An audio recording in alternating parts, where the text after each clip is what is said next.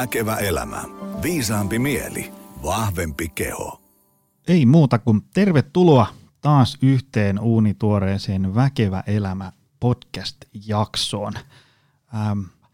Tänään me jutellaan yksinäisyydestä. Että mitä se niin tarkoittaa, millä mallilla se on täällä Suomessa kautta isolla kirkolla ja miten yksinäiseksi päätyy ja onko jotain asioita, mitä me yksittäiset tavalliset sukankuluttajat voidaan asian ehkäisemiseksi tehdä ja pitäisikö kenties yhteiskunnan rakenteita jotenkin muuttaa ja niin edespäin. Mä luulen, että meillä on varmaan paras mennä suoraan tähän päivän teemaan. Ja me vedetään tänään täältä ikään kuin tätä Pasilan voimailu pyhätöstä Pasilan katu 10 ja meillä on täällä vieraana HelsinkiMissiosta Maria Lähteenmäki. Tervetuloa. Kiitos paljon. Hei, mitä tekee HelsinkiMissio? Mennään suoraan asiaan, ettei vaan jää menusta mitään käsittelemättä. Mitä HelsinkiMissio tekee? Ja sitten jatka samaan syssyyn, mitä sä siellä teet. Joo, HelsinkiMissio on toista 100 vuotta vanha organisaatio. Me ollaan sosiaalialan järjestö ja meidän perustavoitteena on se, että kaupungissa kukaan ei jäisi yksin. Tavoite on kova. Se on aika hieno tavoite. Ja kyllä mä joka kerta, kun tämän äärelle pysähdytään, ajattelen, että on hieno asia, että ollaan uskallettu tarttua tähän ilmiöön. Me tehdään sitä eri tavoin. Meillä on ammatillista apua, sitten meillä on koordinoitua vapaaehtoistyötä, eli sä voit osallistua, tulla mukaan, olla sitä kautta lieventämässä jonkun yksinäisyyttä. Ja sitten on yhteisötoimintaa ja myös erityispalveluja. Meillä on musiikkikoulu, resonaari erityisoppijoille ja sitten on Agredi eli katuväkivallan auttamispalvelu. Monenlaista. Monenlaista sektoria painetaan meneen. Montako teitä on? Noin. Jaa, koko aika kasvetaan, mutta mitäs 100 hujakoilla varmaan ollaan ja sitten siihen vapaaehtoiset päälle. Noniin. Se on huima joukko. Siellä on keikka-apua ja sitten sellaiset, jotka tekee ihan sitä säännöllisesti jonkun tuken. Nyt kun mä tiedän, että tässä vaiheessa lähetystä on vielä kaikki langolla, niin mä haluan tässä kohtaa jo mainita tämän teidän kirjan, Yksinäisyys, tehtäväkirja avuksesi. Tämä on tämmöinen Tämä on ihan aikuisten oikea kirja, siis tämmöinen tuhtisetti yksinäisyyteen, yli 200 sivua ja täällä on lähdeluettelokin näyttää semmoiselta, että tämä on ihan vakavasti otettava kirja, eikä vaan? Kyllä. Mikä tässä on tämä meininki? Tämä oikeastaan lähti meidän 2017 alkaneesta projektista, että huomattiin, että meillä on apua nuorille, meillä on apua senioreille, tiedetään, että ne on sellaiset ryhmät kyllä, missä eniten yksinäisyys korostuu, mutta sitten, että miten nämä aikuiset, työikäiset ihmiset, jotka siellä puurtaa oman perheen ja työn parissa tai näin, että kukas heitä auttaisi, niin sitten etsittiin ja löydettiin tämmöistä tutkimustietoa, että yksinäisyyteen voitaisiin vaikuttaa pureutumalla haitallisiin ajatusmalleihin itsestä ja muista. Ja sitä me lähdettiin sitten tekemään, kun sellaista ei tuolta maailmalta löytynyt. Niin mä olin kollegani kanssa sitten sitä kehittämässä ja sitten tässä on tämä tuotos. Mitä tämän saa kaupasta? Mistä, tämän saa niinku ostettua, mutta saako tämän niinku jostain ihan ilmaisellakin? Vai? Joo, syksyllä on tulossa sitten myös ihan linkki meidän sivuille, että sieltä voi sen ilmaiseksi ladata. Support-hengessä voi ostaa. Sitten voi myös ostaa joo, mutta on toki ilmaiseksi saatavilla niin ammatilliseen käyttöön kuin omaan käyttöön. Kirjastoistakin löytyy. Kerroit sä jo sun oman koulutuksen, vai menikö se ohi? No en vielä siitä. Niin, kerro vähän itsestäsi. Millä CV:llä ja tämmöisellä sä oot täällä tänään juttelemassa tästä teemasta? Niin, mä oon tosiaan Maria Lähteenmäki ja mä oon tuolta Raisiosta. Mun piti mennä, että mistä mä oon, niin mä oon risteyskaupungista Raisiosta.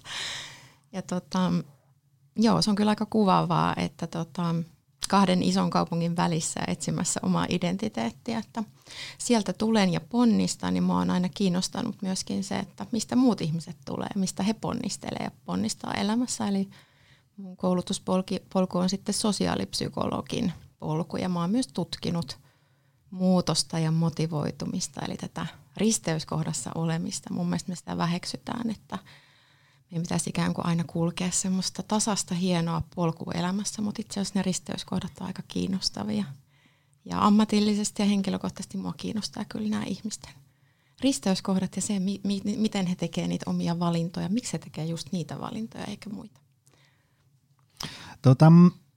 Jos me nyt jutellaan tänään yksinäisyydestä, niin aloitetaan, mä tykkään ensiksi, että me niinku määritellään termi, että me saadaan kaikki ihmiset samalle niinku lähtöviivalle, että mistä me tänään edes jutellaan. Mitä on yksinäisyys? Onko niinku eroa olla yksinäinen tai olla yksin? Tärkeä määritelmä kyllä, eli yksin oleminenhan on positiivista, me tarvitaan sitä eri määrin, että voidaan latautua. Joku tarvii sitä palautuakseen päivän koitoksista tosi paljon ja joku ei halua oikeastaan ollenkaan olla yksin, että se on sietämätöntä. Mutta yksinäisyys siten kun me määritellään, niin se on aina haitallista, se on ei toivottu tila, mä en haluaisi olla yksinäinen, mutta mä syystä tai toisesta olen. Onko yksinäisyys siis ikään kuin tämmöinen, miten mä selitän, subjektiivinen tunne? Siis sille, että jos ajatellaan, että mä oon tässä ja mulla on ystäviä ja mulla on perhe ja mulla on työkavereita ja mulla on ikään kuin tätä verkostoa. Mutta voinko mä silti kokea olevani yksinäinen? Vai onko se semmoinen, että yksinäisellä ihmisellä ei ole muita ihmisiä? Sekä että. Se, mitä kuvasit äsken, että on muita ihmisiä, mutta koen silti yksinäisyyttä, niin se on sitä emotionaalista yksinäisyyttä. Eli jostain syystä mä en koe tulevani kuulluksi ja nähdyksi tai niin kuin saa sitä yhteyttä, vaikka tuossa ne ihmiset on. Ja sitten toisaalta me voidaan sitä kyllä ihan mitata, että paljonko sulla on ihmisiä sun elämässä. Tämmöinen sosiaalinen verkostokartta on musta hyvin havainnollistavaa, että ketä sun perheeseen kuuluu ja millä etäisyydellä he on sinusta, ketkä on sun kaverit, tuttavat, naapurit, ehkä ammatillinen apu, harrasteryhmät, niin sieltä voi niinku huomata sen, että kenen kanssa mä viikoittain, kuukausittain tapaan. Ja tämä vaihtelee, että jollain yksinäisyyttä kokevalla siellä voi olla vaikka 50 siellä kartalla. Ja hän voi kokea yksinäisyyttä ja toisella voi olla 3 ihmistä. Kyllä se on toki myös näin mitattavissa, vaikka kontaktin määränä ja tietyllä tavalla voidaan puhua sosiaalista eristäytyneisyydestä, mikä on se äärimmäinen muoto, että ei oikein tapaa koskaan ketään. Millä mallilla Suomessa on yksinäisyys? Tai vaikka Helsingissä, tai niin kuin millä sektorilla nyt, niin kuin, tai missä tiedätkään. Koska niin kuin, tälleen kun yksinäisyyden teemat ei ole esimerkiksi itsellä silleen, niin kuin se kaikkein jokapäiväisin teema, niin sitten mulle yksinäisyydestä kantautuvat niinku tämmöiset niinku asiaintilat on lähinnä sitten niinku semmoisia otsikkoja siellä täällä ja joskus vähän semmoisia niinku rajuja vetojakin. Ja sitten voi olla vähän sille, että millä mallilla tämä tilanne on. Nyt se niinku me puhuttiin tuossa niinku painettiin rekkipohjaan, että esimerkiksi niinku tämä koronan vaikutuksiahan, niitähän vasta mitataan ja me nähdään ne sitten vasta myöhemmin.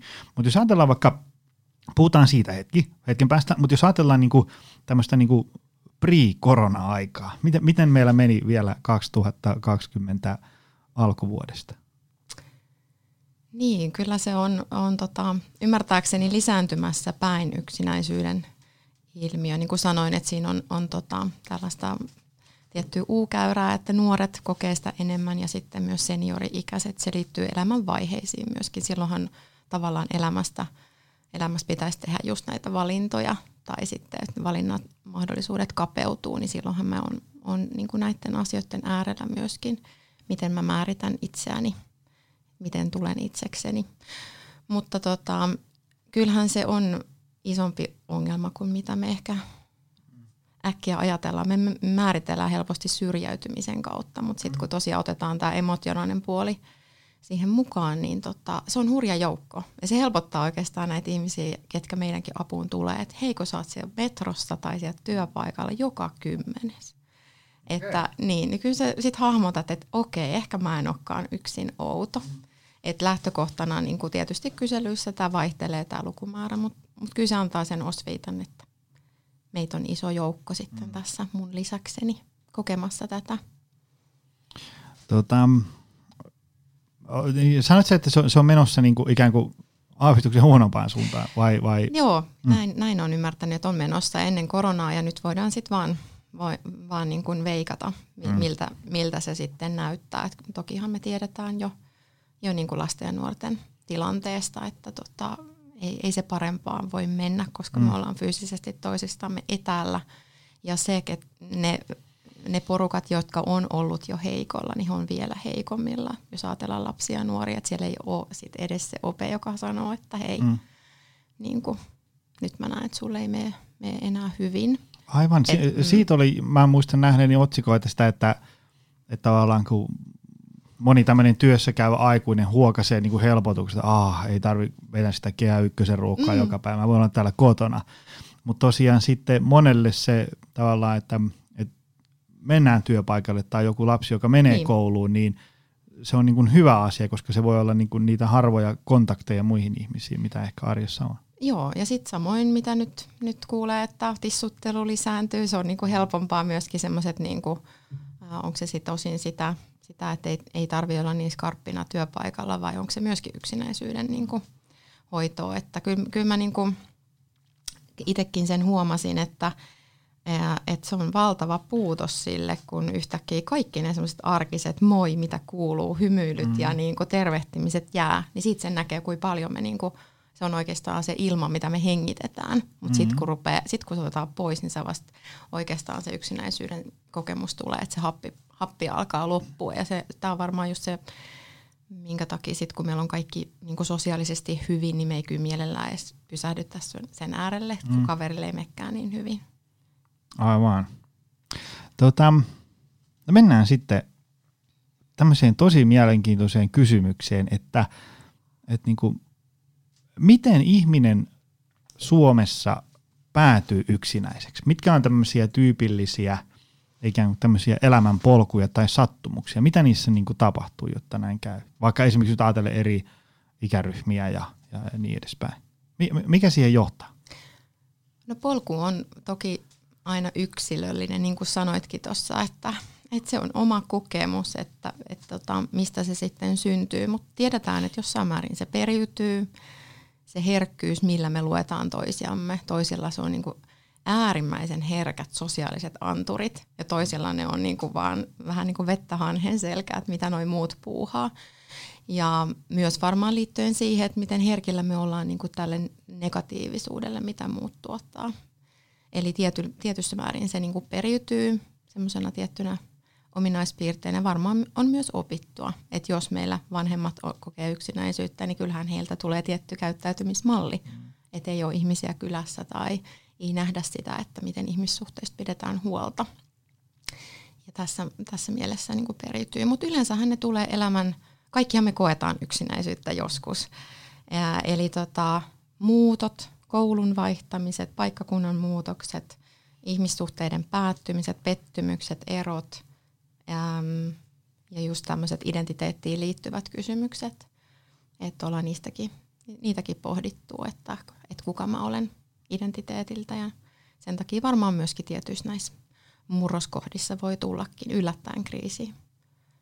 Mä just mietin, tai me vaimon kanssa puhuttiin sitä, että kun meidän poika meni kouluun ja sit siellä on niinku samassa koulussa on sen päiväkotikavereita, joten siellä on niinku heti tutut ympyrät, siellä on kourallinen vanhoja kavereita ja niin edespäin. Sitten me ollaan mietitty, että jos niinku muuttaisi, niinku toiselle paikkakunnalle, ei nyt tarvitse mennä kuin 30 kilsaa tästä Helsingistä, mistä löytyisi mielekkäitä asuntoja meille, mutta siitä tarkoittaa esimerkiksi pojalla niinku koulu vaihtuu. Mitkä on tämmöisiä, että miten sitä niinku yksinäisyyttä, ettei käy sitten, että jää yksin. Onko siinä jotain, mitä me voidaan tehdä vai onko se vaan niinku säkällä sitten? Miten käy? Niin, no mä ajattelen, että meidän varmaan tulisi ottaa nämä sosiaaliset suhteet niin kuin vakavasti. Että kyllä mä näin vanhempana ajattelen, että jos mietin omaa taustaa, niin se on vähän silleen just niin kuin säkällä, että voi kun sulla olisi kavereita ja kiva kun niitä on ja jos ei ole, niin sitten on vähän, että voi. Mutta mä ajattelen, että me voidaan aika paljonkin tehdä asioiden niin kuin hyväksi ja tämä on tietty asennekysymys. Et mä oon kuullut joidenkin vanhempien sanovan, kun on ollut vähän jotain riitaa, että no älä leiki sen kanssa. Ja mä ajattelen just päinvastoin, että ei kun nimenomaan selvitetään, mistä on kyse ja ei kun jatketaan, koska eihän niin kuin ihmissuhteet on jatkuvaa kompromissin tekemistä ja konfliktia. Jos meillä on sellainen ajatus, että kaverit on vähän semmoinen friendien maailma, missä kaikki on vaan kivaa, niin meillä on todella utopistinen kuva siitä, mitä ihmissuhteet on. Et kyllä ne vaatii vaivaa, ne vaatii kompromisseja sitä, että me myös sit niin kuin aikuisina kasvattajina ja rinnallakulkijoina ollaan silleen, että hei, selvitetään tämä. Ja sitten eteenpäin, koska siitä se ihmissuhde lujittuu, eikä siitä, että me väistellään näitä hankaluuksia. Mitä muita tulee mieleen? Tuleeko sulla vielä? Mä mietin sitä, että jos niitä yksinäisiä ihmisiä on niin paljon, ja sitten se, miten sinne päätyy, niin on sitten jonkin verran yksilöiden tapaus, niin mitä muita semmoisia tyypillisiä niin voisi olla? Tämä on niin selkeästi tämmöiset ihmisryhmät niin kokee olevansa yksinäisiä. No kyllä mä ajattelen, että se on myös tämmöinen kulttuurinen asia. Niin kuin tuossa sanoit, että onhan meillä kiusaamista. Hirveän moni yksinäisyyttä kokeva sanoo vaan, että on kokenut kiusaamista ja sellaista, mihin ei ole puututtu. Onko se koulussa vai työpaikalla vai sekä että? Sekä että. Okay. Ja tämä on varmaan myöskin sellainen asia, että jos koulussa ei koskaan puututtu, niin tietyllä tavalla siitä tulee itseään toteuttava ennuste myöskin. Että kyllä vaikka varmasti on reaalisestikin kiusaamista siellä työpaikoilla, niin kyllähän ihminen myöskin alkaa lukea niitä sosiaalisia tilanteita niin, että koskas mua taas kiusataan. Aivan. Niin, et meidän täytyisi jollain tavalla kyllä oikeasti pureutua tähän kiusaamisilmiöön niin kuin paremmin. Et se on tämmönen, me ei vaan kitketä sitä kulttuurista, me ajatellaan, että tämmöistä nyt on ja on aina ollut. Ja tähän liittyen yksi todella ikävä, hankala ongelma niin on tämä poissulkeminen, ostrakismi. Sitähän on tosi vaikea näyttää ryhmässä niin kuin toteen, että yhtä ei oteta mukaan, mutta se on ihan hirveän kipeä kokemus lapselle, nuorelle, ihan aikuisellekin. Että sut vaan ignorataan, sulle ei puhuta, mutta mitenpä sä sitten siinä porukassa niin kuin lähdet jotenkin sitä selvittämään tai miten se otettaisiin vakavasti, koska se on vakava. Joo, niin kuin, joo. Sä oot aika keinoton silloin, kun sut blokataan pois. Joo. Toi oli, ja sitten jos miettii, niin aina välillä kun törmää johonkin sellaisiin, joku on niin kuin jossain sosiaalisen median kanavassa avannut jonkun keskustelun jostain omasta koulukiusaamisestansa, ja sitten kun lukee niitä keskusteluja siinä alla, niin ne on kuitenkin niin kuin monikin niin kuin tämmöinen niin täyskasvuinen aikuinen puhuu jostain yläasteen ajan kiusaamisesta ja muistaa ne niin kuin hyvin, niin jos ajatellaan kuinka pitkäksi aikaa se on jättänyt sitten semmoisia keloja sinne ja tavallaan niin kuin tuntemuksia siitä, että mä oon huono ja kukaan ei halua olla mun kanssa ja niin edespäin, niin pitkäksi aikaa. Niin se ei ole mikään semmoinen, siinä mä nostan käden pystyyn, että mä en tiedä miten se kitketään pois, mutta kuitenkin olisi se tosi hyvä kitkeä, koska se ei ole mikään sellainen pikkujuttu välttämättä, mikä menee sitten viikossa ohi. Joo, ei. Vaikka mä en olekaan neurotieteilijä, mutta mua se kauheasti kiehtoo, kun me ollaan kytketty meidän mieli ja meidän fysiikka on kytketty aivoihin, niin se kuitenkin kokemuksena, vaikka tämä ostrakismi, niin se on yhtä niin kuin vakava kiputila kuin fyysinen kipu. Et sit se vaikuttaa, niin kuin, minkä takia se just vaikuttaa sinne pitkälle meidän niin kuin kokemusmaailmaan, voi vaikuttaa meidän oppimiskokemukseen ja kokemukseen, millainen me ollaan persoonana ja kaverina on just tämä, että se lamauttaa sitten se kipu meitä. Ja kyllä tämä pitäisi sitten ottaa vakavasti eikä vaan ajatella, että koittaisi nyt jotenkin tulla mukaan ja avata suunsa, koska se ei nyt ole ihan sitten sillä ratkaistavissa. Mulla tuli nyt tästä lennosta mieleen se, että mulla oli joskus aika lailla siellä tämän podcastin alkuvaiheessa Anna, nyt pahoittelut, jos menee sukunimi väärin, mutta Ruutkirja oli vieraana ja puhuttiin siis ihmissuhteiden merkityksestä terveyteen, hyvinvointiin ja pitkään ikään. Ja siellä puhuttiin just tästä, nyt tulee niin kuin tosi ulkomuistista pahoittelut, jos menee pieleen, mutta niin kuin siitä, että tavallaan niin kuin, jos mennään johonkin tuonne niin luolamies-nainen aikoihin, niin se, että sut suljettiin porukasta pois, niin se tarkoitti käytännössä, että henki lähtee kohta. Niin se on niin kuin siinä mielessä ikään kuin, semmoinen aika niin kuin homo sapiens nisäkkäälle tämmöinen aika niin kuin vakava paikka. Se, mulla ei ole itsellä siitä kokemuksia oikeastaan muuta kuin sitten silleen tosiaan, kun muutin Yhdysvaltoihin opiskelee ja lähti niinku tuonne Isoveden taakse huonolla englannilla ilman, että se, niin kuin koko kaupungissa on yhtään suomalaista ja sitten ei ollut ketään kavereita. Niin, kyllä se oli aika semmoinen niin kylmäävä tilanne, vaikka mä siis lähdin sinne ikään kuin omasta vapaasta tahdosta ja maksoinkin vielä, että siellä sai olla.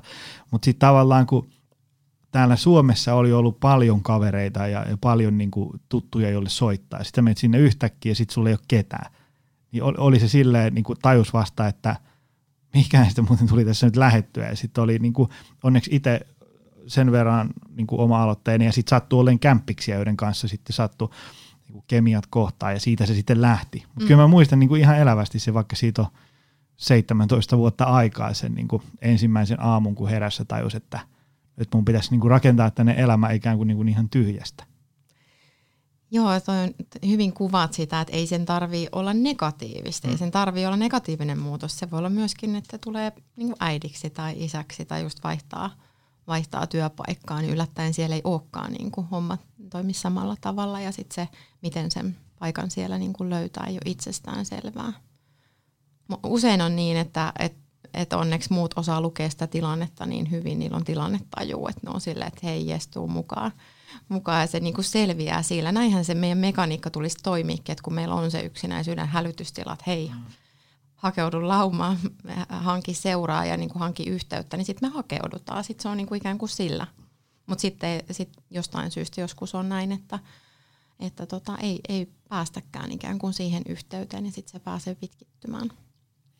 Mulla tuli nyt tästä lennosta mieleen semmoinen kysymys, että mitäs kun on näitä eri verttejä, introvertti ja ambivertti ja ekstrovertti ja mitä näitä on, niin, mitenkä se liittyy yksinäisyyteen? Onko sulla siitä mitään kärryä? Kyllä se osin liittyy varmasti tähän persoonallisuuteenkin, mutta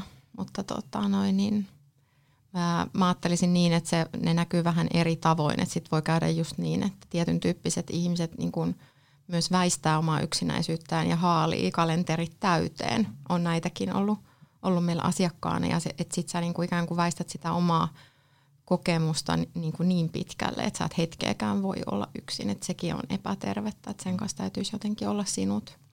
Mutta kyllä niitä kokemuksia on kaiken tyyppisillä ihmisillä.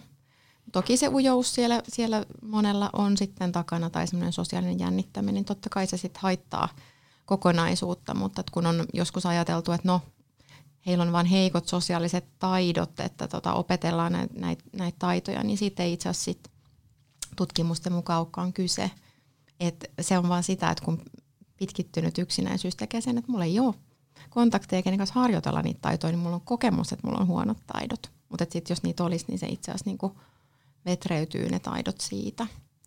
Päinvastoin ehkä itse sanoisin, että on empaattisia, ymmärtäväisiä, kuuntelevia ihmisiä. Se tulee varmaan siitä omasta yksinäisyyden kokemuksesta. Ei halua myöskään ehkä jättää sitten toista yksin. Aivan. No hei, mitä yksinäisyydestä sitten seuraa ihmiselle? Mä tuossa ennen kuin me saavuit tänne paikalle, niin mä laitoin sun nimen Googleen ja lueskelin kaikkia eri juttuja, mitä verkosta löytyy, missä sä oot ollut mukana. Ja tuli muun muassa näitä, niin kuin, että yksinäisyys lamauttaa, mutta siitä voi päästä eroon ja muuta tällaista. Mitä siitä niin kuin seuraa ihmiselle? Sitten varsinkin jos yksinäisyys niin kuin pitkittyy.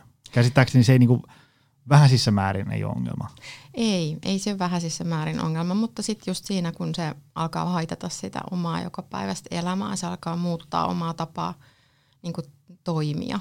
Mä en olekaan enää se, miten mä oon niin kuin tottunut itseni näkemään, niin sitten se on haitallista. Ja se lista on kyllä jäätävän pitkä, mihin kaikkeen se vaikuttaa. Sehän tavallaan niin kuin aiheuttaa meissä semmoisen kroonisen stressitilan. Ja sitten sitä myöten se on aika yksilöllistä, miten se heijastuu fyysiseen ja psyykkiseen terveyteen, missä määrin se heijastuu käyttäytymiseen, vaikka aggressiivisuutena tai muuten. Mutta siellä on diabeteksen puhkeamista, liikalihavuutta, päihdeongelmaa, mihin se niinku heijastuu. Ja sitten toki masentuneisuus, ahdistuneisuus, syömishäiriöt.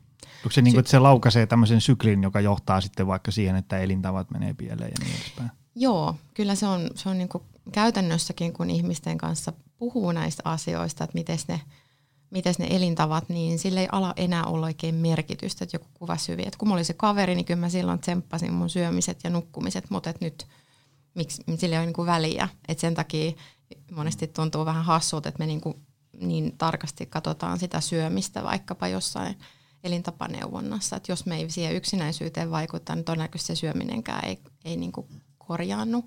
Että sillä ihmisellä ei ole vaan riittävästi sitä motivaatiota tai sosiaalista tukea, jotta hän jaksaisi tsempata. Että samoin unirytmi, niin se voi, jos ei ole tavallaan opiskelutyöpaikkaa, niin sehän voi kääntyä päälaille. Ja se voi olla jopa helpompi elää niin kuin tavallaan päinvastaista rytmiä kuin muut, koska sitten on silleen, että mun ei tarvitse odottaa sitä, että mä kontaktoin muita. Niin tämä niin kuin tavallaan nykyinen yhteiskunta mahdollistaa sen, että sen kun tilaa ruokaa ja niin kuin tavallaan tämän huonokin puoli sitten, että voi erakoitua.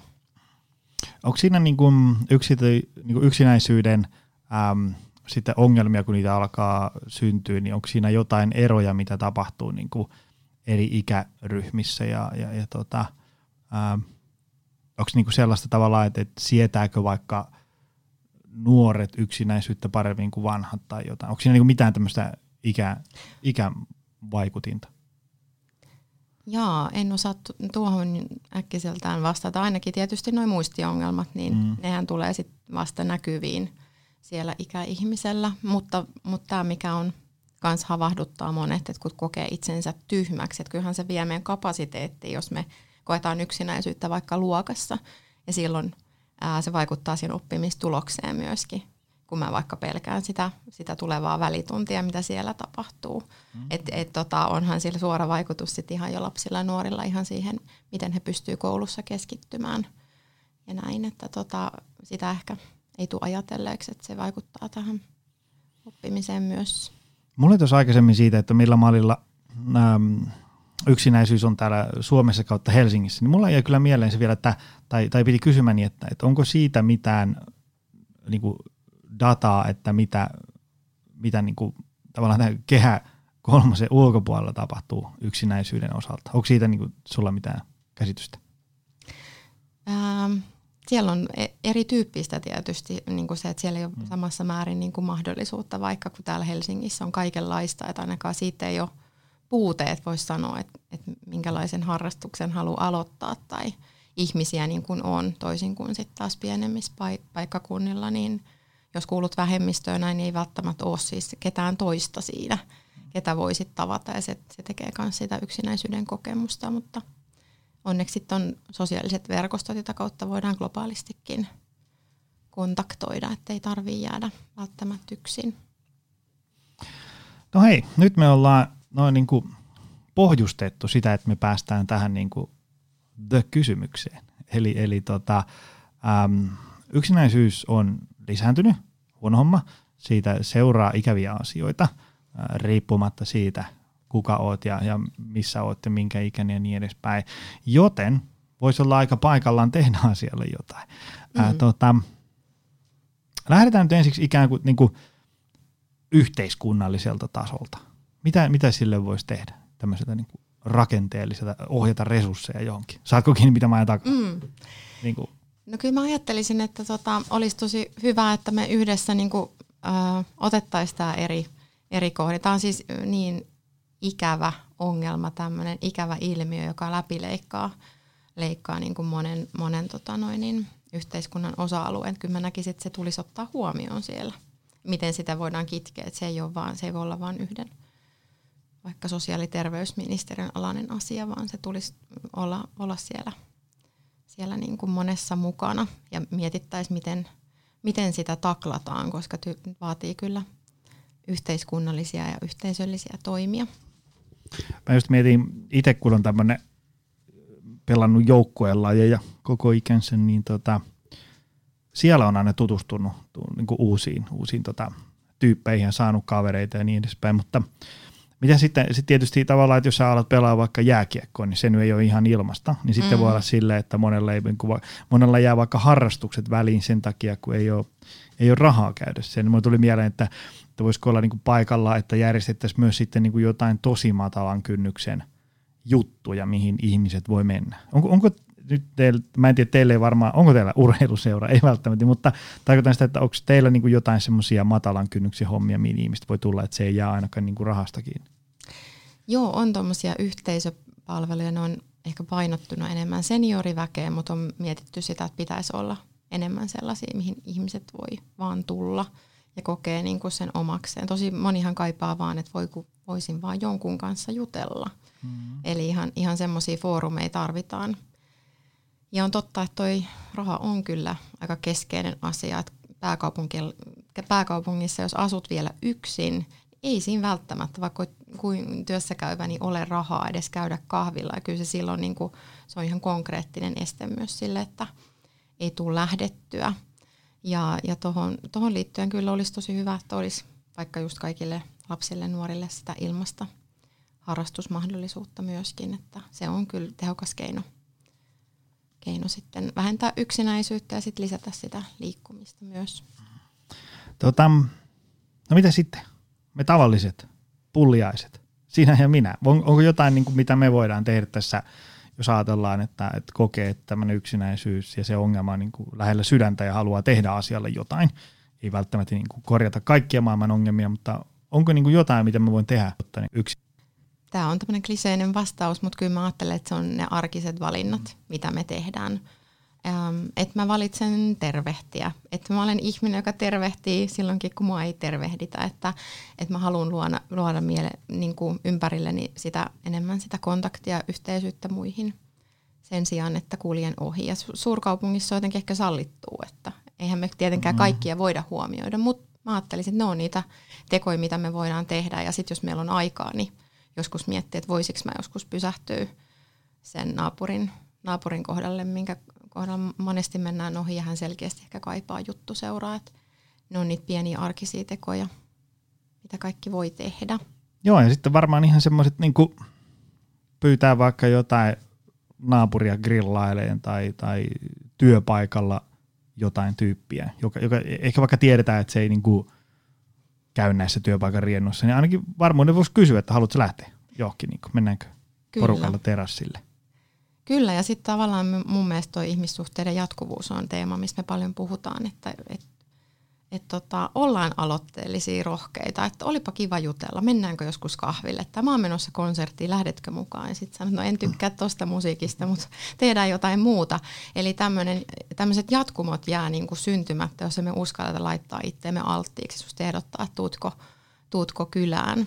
Ja kyllä mä ajattelin, että siinä on sellainen tietty vastavuoroisuuden velvoite, että jos ei se mulle tänään sovi, niin mun velvoite on sitten ehkä heittää sitä palloa, että no nyt ei käy, mutta olisiko kuukauden päästä, että myöskin sitten tämä vastavuoroisuus sitten.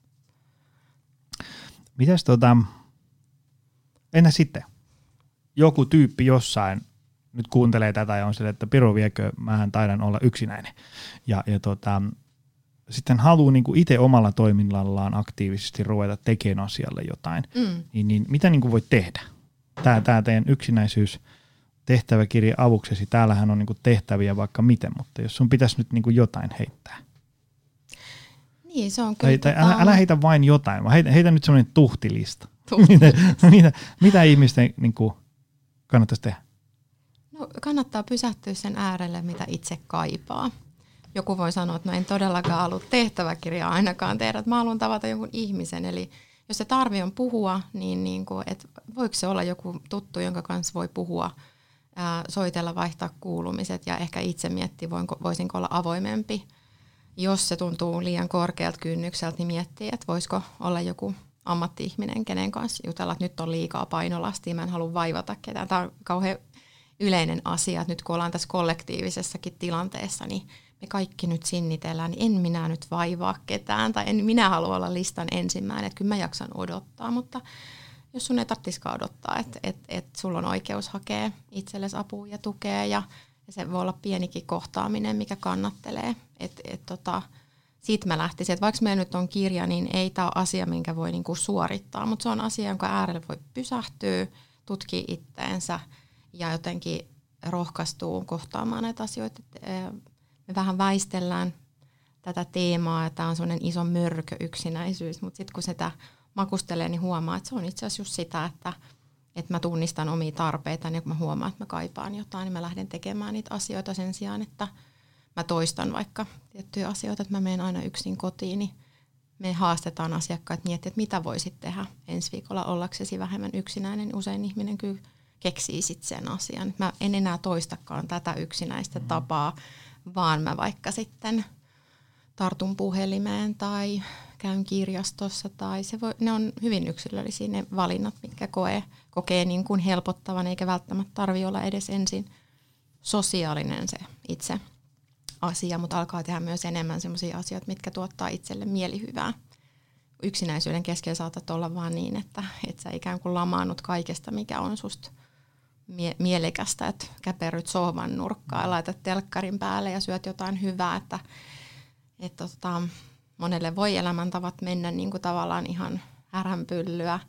Se yksinäisyys saa meidät himoitsemaan sokeria ja rasvaa ja ehkä jopa sitä alkoholiakin, niin kuin, että me voitaisiin siitä pahasta olosta päästä niin kuin irti. Mutta sitten kun oivaltaa, että ehkä tässä on tämmöinen kierre, että mä väistelen tätä ja alkaa miettiä näin päin, niin voi tulla ehkä semmoista oivallusta, mitä kaipaa. Täällä helsinkimissio.fi-sivuilla tässä yhdessä tekstissä oli tämä teidän näkemysohjelma. Tämä on mielenkiintoinen. Tässä lukee, että näkemysohjelma auttoi lähes 80% asiakkaista. Niin tästä puhuttiin tästä yksinäisyyden kehästä. Se on vähän mitä sä kuvasit jo aikaisemminkin, että niin täällä sanotaan, että yksinäisyyden kehä syntyy siitä, että ihminen etsii luontaisesti vahvistusta omalle kokemukselleen, joka on voinut jatkua kenties lapsuudesta saakka. Ja että kaveri ei soita tai naapuri ei tervehdi ja sitten ikään kuin, että kaikki kertoo nyt siitä, että mä oon yksin. Se rupeat niin kuin, se tavallaan vielä niin kuin, joku sattuma on nyt ohjannut siihen, että on jäänyt yksin. Ja sitten sitä alkaa niin kuin vahvistaa vielä itse sitä tilannetta. Mutta mitä tässä näkemysohjelmassa sitten tehtiin? Jos tulokset, niin kuin otas nyt, nekin oli tässä. Lähes 80% asiakkaista yksinäisyyden tunne lieventyi selvästi työskentelyn aikana. Aika kova juttu. Mitä siellä tehtiin? Joo, meillä oli siis 5 keskustelutapaamista ja sitten meillä oli toi työkirja rytmittämässä sitä. Se on tosi vähän, mutta meidän ajatuskin on, että me ollaan semmoinen alkusysäys sille, että mistä on kyse, mihin suuntaan ihminen haluaa lähteä liikkeelle.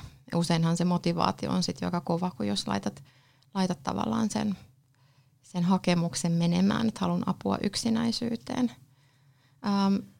Me vähän niin kuin tutustutaan siihen, että minkälainen se asia on ja miten se ihmisessä sitten resonoi. Monesti se on sitä, että mä oon jotenkin huono, musta on joku vika ja sitten mä niitä tulkintoja ikään kuin vahvistaa. Sitten me etsitään myöskin sitä vaihtoehdoistapaa, että et useinhan tämä jo ilmiön ymmärtäminen tuo siihen sen armollisuuden, että ehkä mun elämäntarina meni tähän pisteeseen näin ja nyt mä voin itse vaikuttaa, että miten se jatkossa menee. Ja tämä yksinäisyys ei ole minua ainoastaan määrittävä tekijä, että se on yksi tekijä muiden joukossa ja voidaan vahvistaa sit niitä muita puolia ja miettiä, mistä ihminen tykkää, mikä on hänen arvopohja, koska eihän me lähtökohtaisesti pari yksinäistä ihmistä yhteen, niin ei välttämättä ei yksinäisyys yhdistä ketään, mutta sen sijaan ne kaikki muut tekijät, mitkä ihmistä kiinnostaa, niin on niitä tekijöitä ja rohkaistaan menemään ihmisten pariin, missä voisi olla samanhenkisiä ihmisiä ja mietitään myös sitä, että miten se lähtisi sitten liikkeelle. Tosi monella se lähtee liikkeelle siitä, että saa ensinnäkin purettua sen lastin jollekin, että se on ollut yllättävää, miten syvään päätyy mennään, kun sanotaan sana yksinäisyys ja tulee ne kokemukset, missä en ole tullut nähdyksi ja kuulluksi, mutta sitten se on ikään kuin sellainen reppu, jonka voi myös jättää tuohon oven pieleen ja sitten siellä tuleekin ikään kuin erityyppinen ihminen, että no mitä sitten, että sieltä voi jotain asioita tulla mukana, mutta ei niitä tarvitsekaan ehkä aina kantaa mukanaan. Mulla tuli tuosta vähän kaikuja siitä, kun mulla oli täällä vieraana tuosta Suomen mielenterveysyhdistys, se mieli.fi, sieltä se Mertasen Juho, ja me puhuttiin niin vaikka masennuksesta ja mielen hyvinvoinnista ja muusta tällaisesta, niin mun mielestä mä muistan sen vieläkin, se sanoi jotenkin silleen, että hän puhuu mielellään ihmisistä, jotka kamppailee masennuksen kanssa sen sijaan, että puhuisi masentuneesta, koska että se on niin kuin, että ihminen ajattelisikin itteensä, että on niin kuin hyvä tyyppi, joka haluaa elää hyvää elämää, mutta nyt tähän on tarttunut tämmöinen masennuskyytiin. Just näin. Ja että voisiko niin kuin yksinäisyyttä ajatella samalla lailla? Et mitä jos mä en olekaan, niin kuin, mulla on tämmöinen yksinäisyyden kokemus ja tunne tarttunut tähän mukaan nyt, ja voisiko olla jotain, mitä mä voisin tehdä, tavallaan niin kuin laittaa sinne reppuun ja katsoa, mitä tästä seuraa, jos mä rupeankin tekemään niitä ja näitä. Joo, hyvin kuvattu, se on just näin, ja jos se on tosi vahvasti omasta identiteetissä, että se on 10-20 vuotta kulkenut mukana, niin sille ei ehkä siinä kohtaa edes halua tehdä niin kuin mitään, että sen takia toivoisi, että on asia, jos puhutaan enemmän ja normalisoidaan sitä yksinäisyyden kokemusta. Uskalletaan kohdata sitä, että vaikka se tuntuu tarttuvan, niin ei se välttämättä niin kuin tartu. Tunteenahan se tarttuu. Jos sä näet jonkun olevan yksin, niin se oma sama tunne tulee itselle, ja siksi me varmaan kartetaankin niin kuin yksinäisyyden kokemusta. Mutta tässä mä toivon semmoista ryhtiliikettä, että jos me kaikki vaan jaksetaan niin kuin tätä, niin kuin kannatella sitä yksinäistä omissa yhteisöissä, niin siinä on se muutosvoima. Eikä niin, me saatetaan itse olla viikon päässä siinä samassa tilanteessa, me toivottaisiin, että se muu porukka tsemppaa, niin saadaan se tilanne kääntymään. Et tässä on nämä molemmat puolet. Tarjotaan yksilöllistä apua sille yksilölle, joka kokee kärsimystä, mutta tämä on toki myös yhteisöllinen asia, että ei pidä sitä ajatella näin, että me yksilöpohjalta sitä ratkaistaisiin ainoastaan. Tuosta päästäänkin sitten tämmöiseen niin kuin filosofiseen kysymykseen, että mistä sä näet, että se johtuu, että jos me tiedetään, että joku on yksinäinen, niin sanotaan, että no mene ja tapaa ihmisiä, mutta sitten se ei niin kuin, todennäköisesti ei välttämättä tee mitään. Se on vähän sama kuin, tätä hyvinvointialaa, me niin kuin, tavallaan pelkistetään asiat semmoiset, jos meillä on joku ihminen, jolle tekisi hyvää pudottaa painoa vähän, terveys paransi, niin edespäin. Sitten me sanotaan, että rupeaa liikkua ja syömään fiksummin, ajoissa nukkuu. Sitten tavallaan niin kuin kaikki, että luuletko, että se ei ole tiedä sitä? Niin tavallaan, kun me tuossa ennen lähetystä juteltiin kahvikupin ääressä, niin mäkin olen huomannut tässä hyvinvointialalla, että ei nämä niin kuin suomalaisten hyvinvointiin liittyvät haasteet ratkee pelkästään tietoa jakamalla, koska ihmisillä suurimmalla osalla on jo nyt siellä korvien välissä ihan riittävästi tietoa. Kaikki tietää, että kasvikset on hyvästä ja pitäisi vähän liikkua ja mennä ajoissa unille. Se on niin kuin ne perussetti on lähes kaikilla hallussa. Mutta sitten se, millä se muutos saadaan niin kuin käyntiin ja minkä takia se ihminen ei tee mitään, vaikka sille puhuisi NS-järkeä. Mä tein täällä sormilla hipsumerkkejä. Miksi ei se tee, vaikka mä sanoin sille, mikä on oikein. Niin pohjustuksena siis tämä kaikki monologi siihen, että minkä takia ihmiset sit ei vaan niinku, jos ne sanoo, että lopeta toi yksinäisyys ja mene tapaan ihmisiä, tee jotain. Mikä siinä on, että ihmiset ei sit kuitenkaan tee? Mä ymmärrän sen, että se tavallaan, koska jos olisi niinku, jos meissä ihmisissä olisi joku sellainen katkaisija, mistä voisi kääntää jonkun. Sittenhän me oltaisiin kaikki menestyneitä ja rikkaita ja kaikki olisi mahtavasti. Meillä olisi musta vyö ihmissuhdetaidoissa ja niin edespäin. Mutta mikä siinä on, että se ei välttämättä sitten tämmöisellä niin sanotusti järkipuheella käynnisty se muutos? Joo, no mulla on vaan tämmöinen mututuntuma tuohon, mutta mä ajattelisin, että se on se kokemuksellisuus. Eli että jos meillä olisi enemmän tilaa olla haavoittuvampia meidän yhteisöissä, niin meidän ei tarvitsisi niin paljon jännittää. Mutta meillä on semmoinen oletus ja ajatus, että kaikilla muulla on se täydellinen elämä. Ja tämä tekee niinku sen, että me niinku ollaan ikään kuin sillä jumissa ja semmoisella pausella, että no sitten kun mä oon tämän yksinäisyyden, niinku tämän kärsimyksen, sitten kun tämä kärsimys on kärsitty, niin sitten mä menen porukkaan iloisena. Että me ei ikään kuin myöskään ajatella, että tämmöinen tietty kärsimys kuuluisi ihmisen elämään ja silti vaan me mahtuu porukkaan. Että toivoisi, että meillä olisi enemmän joustavuutta sille, että vastoinkäymiset kuuluu elämään ja niistä tavallaan me kannatellaan toisiamme myös hankalissa hetkissä. Mä oon ainakin itse kokenut sen tervehdyttävän, aina kun mä luulen, että ei kukaan muu. Ja sitten kun mä avaan suuni, niin mä yllätyn, että oikeasti säkin koet. Säkin koet. Ja sitten se on just tämä, että me mennään meidän oman ajatuksen kanssa. Se on meille totta, se on meidän kokemus. Me rakastutaan myös siihen liikaa. Ja tämä, miksi me tarvitaan joskus tätä ammattiapua tai tämmöistä ehkä työkirjatyöskentelyä, on sitä myös sitä mentalisaatiokykyä, että se oma ajatus ja kokemus ei tarkoita, että se on kaikki totuus, vaan se, sitä pystyisi suhteuttamaan johonkin. Ja yksinäisyyden keskellä on vaikea suhteuttaa itsensä oikein mihinkään tai kehenkään. Mä keksin just itse vastauksen mun äskeisen kysymykseen. Hyvä, kerro. Eikä, kun mä sain flashbackkejä tuolta, kun mä tuossa tovi sitten valmistuin tämmöiseksi ratkaisukeskeiseksi valmentajaksi. Siellä oli sitten mua huomattavasti viisaampia ihmisiä puhumassa näistä asioista. Ja se, siellä niin kuin puhuttiin siitä, että niin kuin ikään kuin, jotta muutos käynnistyy, niin kuin tavallaan, että saa otettua sen ensimmäisenkin askeleen, niin se vaatii sitä semmoista niin kuin näkökulman vaihtamista siihen tilanteeseen, koska varsinkin, jos sulla on ollut se tietynlainen rikkinäinen levysoitin soimassa tuolla päässä, että mä oon yksinäinen ja noika ei leikin mun kanssa, ja kaikki on niin kuin se itseään vahvistava semmoinen kierre, niin sit siitä tulee ikään kuin totta. Kyllä. Että se tavallaan, jotta jotain muutosta tapahtuu, niin ihmisen pitäisi nähdä se oma tilanne ikään kuin vain niin kuin toisen silmin tai niin kuin toisesta kulmasta, mikä voi olla kaikessa yksinkertaisuudessaan just vaikka sellaista, että et sä ole ainoa. Ja sitten voi lähteä semmoinen niin 3 tonnin apinan selästä, että ai enkö, et eikö mä olekaan outo, että tätä niin kuin potee tosi moni. Ja sitten semmoinen, niin kuin, että ehkä se, että saa karistettua yksinäisyyden pois, niin se ei välttämättä ole niin kuin ihan mahdottomia tavallaan, että sun pitää niin kuin muuttua täysin joskin toiseksi ihmiseksi. Niin, että mä ajattelen niin kuin sen enemmän semmoisena jatkumona, että se yksinäisyyden kokemushan, niin sehän poistuu jakamalla, kokemalla yhteyttä toisiin, kokemalla yhteyttä myös itseen. Että se on niin kuin, sitä voi ihan kokea niinkin, että työstää asioita itsekseen ja oivaltaa itsestään asioita. On se toki sitä, että mulla on itse ymmärrystä asioihin ja osaan suhteuttaa niitä muihin. Mitä jos me nyt mietitään tässä vähän niin kuin loppua kohti, voitaisiin niin kuin niputtaa tyypeille, että rupeepas tekemään tällaisia. Kun mä surffaan tässä tätä teidän yksinäisyyskirjan, tätä sisällysluettelua, niin täällä on niin kuin kauhean kanssa harjoituksia.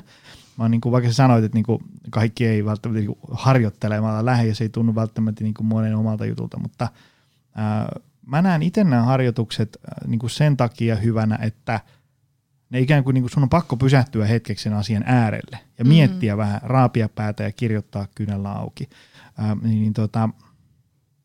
Ei nyt välttämättä niin kuin tarvitse ruveta oikolukemaan näitä tehtäviä täällä, mutta mitkä voisi olla semmoisia, että tuolla langan päässä joku nyt, kun se painaa kohta stop-nappia, niin se voisi ottaa paperia ja kynä ja ruveta niin kuin kirjoittelemaan asioita auki, jotta yksinäisyys lähtisi niin kuin parempaan suuntaan. Mitä sulla tulee mieleen? No lähtökohtaisesti mä vierastan neuvomista, koska mä tiedän, että se ei niin kuin kanna pitkälle. Että kyllä mä niin kuin, ja tässäkin kohtaa mun lyö tyhjää, koska kyllä mä ajattelen, että mä haluaisin niin kuin nähdä ja kuulla sen ihmisen ja sit sitä kautta se vasta lähtee niin kuin liikkeelle, että tämä ei varmaan ole sellainen asia, missä ihmiset kaipaa kauheasti neuvoja. Se kyllä jotenkin, vaikka meillä on niin kuin tavallaan noita konkreettisia harjoituksia, niin, niin ei ihminen halua tulla neuvotuksi, hän haluaa tulla kuulluksi ja hyväksytyksi sen oman kokemuksen kanssa. Ja se, mitä ehkä sitten nuo harjoitukset voi niin kuin tuottaa, on myöskin, ne paljastaa itselle, että en mä halua. Et sehän on myös kiinnostavaa yksi lopputulos meidän työskentelyssä, että ei se ole se, että jumppaat toi ja sitten oot valmis, vaan... Mitä se tarkoittaa, että mitä ei halua? Niin, että joku sanoo, että mä haluaisin nakata tuon kirjan takkaan, että se on ärsyttävää, että mä tiedän, että mitä mun pitäisi tehdä ja mä en halua tehdä. Ja sitten mä ollaan, että no toihan on tosi kiinnostavaa, että mikä sua estää, koska tämähän on se, että me ollaan sen äärellä, että mikä sua ihan oikeasti estää olemasta, kuka sä oot ja mitä sä toivot ja haluat. Ja aika harvalla on myöskään niitä ihmisiä siinä elämässä, joka just kannattelisi meidän haaveita ja unelmia. Että musta se on ihan hirveän kiinnostavaa, että uskaltaisitko sä haaveilla, koska sitten kun mä oon tosi niin kuin tiukas paikassa, niin se elämä on niin kuin ilman sitä. Mutta mä ehkä menen tuonne, en mä nyt halua mennä unelmakartalle, mutta tavallaan, että ehkä tämä kysymys, että kuka sä olisit, jos sä et olisi yksinäinen. No aika kova. Niin, että sitä voi niinku hahmotella. Niin sit huomaa, mikä mua ihan oikeasti estää olemassa toi ihminen. Että sieltä voi tulla tää, just näitä ajatusjumeja, mitä sitten lähdetään purkaa auki. Mutta mua ei niinkään ehkä itseäni kiinnosta noi jumit ja ikävät asiat, vaan just tää, se mikä niinku ihmiset liikuttaa, mikä on se ihmisen ydin siellä. Et ei se mihinkään häviä, vaikka kuin olisi sen yksinäisyyden niin sanotusti ryvettämä, niin siellä ne on ne idut sille kaikelle, mitä ihmisessä on sitä muuta potentiaalia. Mä alkoi kiinnostaa, mitä ihmiset vastaa tuohon kysymykseen. Sitten jos ajatellaan, että ne on kokenut, että ne on yksinäisiä, ja sitten kokee aha-elämyksiä, ja sitten ne, mitä ihmiset vastaa tuohon kysymykseen? Ei he varmaan vastaa siihen sillä tavalla. Sehän on semmoinen, mikä kypsyy. Ei se ole semmoinen, jos multakaan joku kysyisi, niin se vaatii myöskin sen, että mä katson, että onko sä viikonkin päästä vielä kiinnostunut vastauksesta. Se vaatii just sen ihmissuhteen, jossa niinku myöskin iloitaan. Mä ajattelin, että tämä empatiataito, niin se ei ole vaan sitä, että me kärsitään yhdessä, vaan me myöskin ihan oikeasti osatais iloita toisistamme ja toisten onnistumisista. Ja tuossa kun kehuin sun ruotsalaista kahvia, niin tässä olisi kyllä ruotsalaisten kanssa opittavaa, että he enemmän kyllä osaa iloita lastensa ja toistensa niin kuin menestymisestä. Niin tuohon mun mielestä petrausta myöskin. Jos se tekee kipeätä, niin sitten täytyy tehdä myös harjoitusta sille, että miksi mä olen kateellinen, että onko se multa pois, että joku toinen menestyy, koska kyllä se on sitten sitä, että sitten kun mä osaan iloita toisten menestyksestä, niin sit se on kyllä melkoinen voimavara. Se muuten pitää kysyä, kun ollaan tämmöisessä vähän niin kuin elintavoista alun perin ponnistaneessa podcastissa, niin vähän tuossa jo aikaisemmin sivuttiin, mutta mitkä sä näet, että on esimerkiksi niin kuin, ravinnon ja liikunnan ja palautumisen tämmöisen niin kuin arjenhallinnan merkitys siinä, että tavallaan pääsee tai riittää niin kuin voimavaroja sieltä yksinäisyyden ryvettämistä tilanteesta nousta ylös. Todella tärkeät. Onko? On. Kerro vähän lisää. No jos mä ajattelen ihmistä, niin kuin, joka on tosi väsynyt, jos mä ajattelen itseäni, kun mä oon väsynyt, niin mähän inhoan itseäni ja kanssakavereita ehkä niin kuin hiukan enemmän. Et siis se nostaa ärsytyskynnystä ja sitä myös niin kuin luontaisesti sitä negatiivisten huomioiden tekemistä, pelkästään väsymys. Jos siihen lisätään vielä yksinäisyyden kokemus, niin voi kuvitella, mikä se on se taakka. Ja tässä niin kuin mun mielestä se on se yksinkertainen lääke, että alkaa hoitaa itteensä vähän enemmän. Että se ei välttämättä tarkoita sitä salikorttia, vaikka se on ihan hyvä asia, mutta sitten justiin lähtee vaikka liikkumaan ja syö vähän terveellisemmin. Et ajattelen, että tämä on kyllä kokonaisuus. Ja silloinhan pystyy myöskin ehkä paremmin katsoa itseen peilistä, kun tekee niitä omaa hyvinvointia kohentavia asioita. Siksi sanoin myös sen, että ei se välttämättä yksinäisyyden lieventäminen ole sosiaalisia kontakteja ensin, vaan se on ensin vaikka sitä, että tykkään ensin itsestäni. Sitten kun mä oon ihminen, jonka kanssa voisi seurustella ja näin, niin sit mä voin viedä sen ihmisen myöskin niin kuin tavallaan niihin kohtaamisiin. No joo. Tuli mieleen siitä, kun Juho Mertasen kanssa puhuttiin niistä, niin kyllä siellä miksi vaikka, nyt tulee taas ulkomuistista, mutta masennuksen hoidossakin niin kuin yksi asia oli se, että saataisiin niin kuin uni vaikka kuntoon. Koska kyllä se, niin kuin, kun ootas nyt toissa yönä, kun nukuin noin 4 tuntia, niin ei eilinen ollut kyllä niin kauhean valoisan tuntunen päivä, vaikka asiat oli niin kuin ihan samalla lailla kuin ne on tänäänkin. Kyllä. Että, kyllä se niin kuin, mä korostan tätä sillä, että kun usein me ajatellaan vain, että syöminen, liikkuminen ja palautuminen liittyy vain laihduttamiseen ja tämmöiseen, kun se minkä puolesta mä oon itse aina saarnannut, että ne hyvät elintavat, ne vaikuttaa niin, ne ei tietystikään ole ratkaisu kaikkiin maailman ongelmiin, mutta kyllä ne vaikuttaa siihen yksilön hyvinvointiin tosi paljon ja siis ihan nyt ajatellaan nyt joku tämmöiset selkäkivut ja verensokerit, mutta myös ihan semmoisen, että miltä maailma näyttää ja minkälaiset näkemykset on tulevaa ja niin edespäin. Joo, ja sulla oli hieno keskustelu Sarasvuo ja Martelan kanssa tästä ihmisen ihmisenä olemisesta, niin siellä oli myös tämä liikkuva ihminen. Mä ajattelin, että kyllä tämä yksinäisyyden kokemus tulee myös siitä, että jos mä en itseäni liikuta niin kuin paikkaan, joka on mulle kaunis ja mielekäs, vaan mä menen ehkä kotiin, jota mä en ole jaksanut hoitaa, niin kyllä se voi tulla ihan se lievittyy siitä myös se yksinäisyyden kokemus, että mä liikun tuolla kauniissa paikoissa ja sitä kautta voi tulla merkityksen kokemusta myös.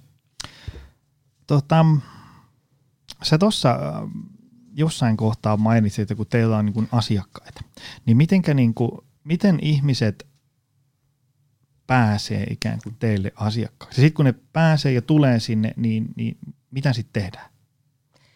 Teillä oli aika niin kuin monella sektorilla, mutta niin kuin, anna ihmisille vähän kuvaa, mitä te niin kuin teette ikään kuin, jos ajatellaan, että mä tuun sinne, niin mitä sitten tehdään? Meillä on nettisivujen kautta tämmöinen yhteydenottolomake. helsinkimissio.fi. Ja sieltä kun klikkailee, niin on apua yksinäisyyteen. Sinne voi jättää omat yhteystiedot ja sitten me ollaan yhteydessä nyt tällä hetkellä etäyhteyksin puhelimitse tai verkkovälitteisesti. Ja sitten lähdetään yhdessä miettimään, että mitkä on niitä asioita, mitä itse ehkä sieltä tavoittelee niin kuin näiltä tapaamisilta meillä on tosiaan tämä työkirja, minkä saa aina sitten kotitehtäväksi, että niitä asioita työstää, että 5 kertaa on toki vähän, mutta toi siivittää sitten sinne muutoksen tielle ja sieltä tulee ehkä niitä kysymyksiä tai sitten sitä, että vitsi kun joku asia oli hankala, niin siitä päästään sitten puhumaan, että miksi se on ollut vaikeaa. Ja tarkoituksenahan meillä on ollut se, niin kuin siinä se ammatillinen tuki, mutta myöskin sitten sysätä ihmisiä sinne ihmisten pariin. Et jos meillä on kauhean pitkä tämmöinen yhteistyö, niin ihmiset varmaan myös kiinnittyy siihen ja ajattelisivat, että no kun sä oot niin kiva työntekijä, niin kyllä mä sulle juttelen, mutta en mä noille muille. Että meidän ajatuskin on, että me ollaan semmoinen fasilitaattori sille muutokselle, että ihminen oivaltaa, että tuolla on niitä luotettavia ja hyviä tyyppejä siellä, missä mä liikun. Tai etsiydyn heidän pariin. Ja tosiaan kyllä se ihan hyvin näin on toiminut. Meillä on käytössä palautetietoinen keskusteluapu, eli me ollaan kiinnostuneita siitä, että se hyvinvointi myös reaaliaikaisesti lähtee muuttumaan. Jos ei se lähde, niin me pohditaan yhdessä, että oletko väärässä paikassa tai että ketä voisi auttaa sua paremmin. Ja ollaan myös kiinnostuneita siitä palautteesta, että onko ihminen tullut kuulluksi ja autetuksi. Näillä mennään se 5 tapaamista. Sitten meillä on 2 kuukauden tauko ja seurantatapaaminen myös. On kiinnostuneita, mitä kuuluu. Mä just surffailen näitä teidän sivuja. Täällä on tämmöinen kaipaatko apua, niin täältä pystyy, niin kuin, että onko seniori, nuori vai lapsiperhe. Mutta sitten täällä on hyvä tämä tule vapaaehtoiseksi. Teillähän voi olla niin kuin vapaaehtoisena niin sanotusti aika monella eri tavalla. Et täällä on niin kuin senioreja ja voi olla nuoren tukena ja lapsiperheen tukena ja soittokaveriksi ja senioreiden ryhmäohjaajaksi. Et jos tuolla langan päässä on joku, kyllä, joka haluaisi auttaa, niin keinoja näyttää olevan aika paljon. Joo, ja tämä on itse asiassa semmoinen, että jos nyt on vähän miettii sitä, mitä voisi niin kuin tehdä, niin no se on ensinnäkin erinomaista oman yksinäisyyden ennaltaehkäisyä, koska sä teet jotain toisen ihmisen hyväksi vapaaehtoisena ja siihen myös usein liittyy se, että siinä ei kukaan ainakaan sua arvostele, vaan päinvastoin saat kiitosta ja hyvää mieltä siitä omasta tehtävästä.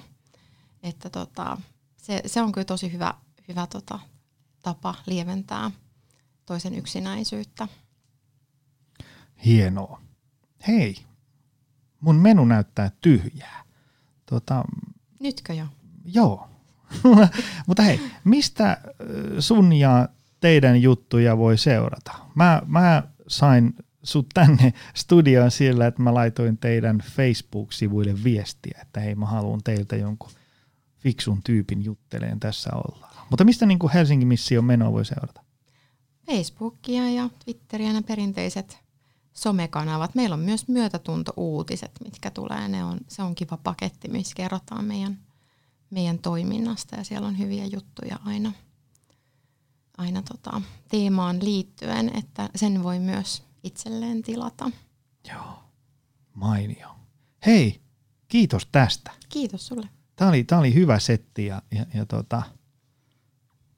Kyllä mä annan tälle kirjalle kyllä noin niinku tuplapeukut noin niinku helposti, koska ainakin itse, en mä tiedä, voi olla, että se on vaan mä, joka tykkää tälleen niinku älyllisellä tasolla pohtia, mutta kyllä mä sitten ymmärrän, että se tarvitaan se semmoinen, mutta kyllä tässä voi tulla sitten semmoisia niinku jotain syvällisempiä aha-elämyksiä, kun vähän kirjoittelee asioita auki.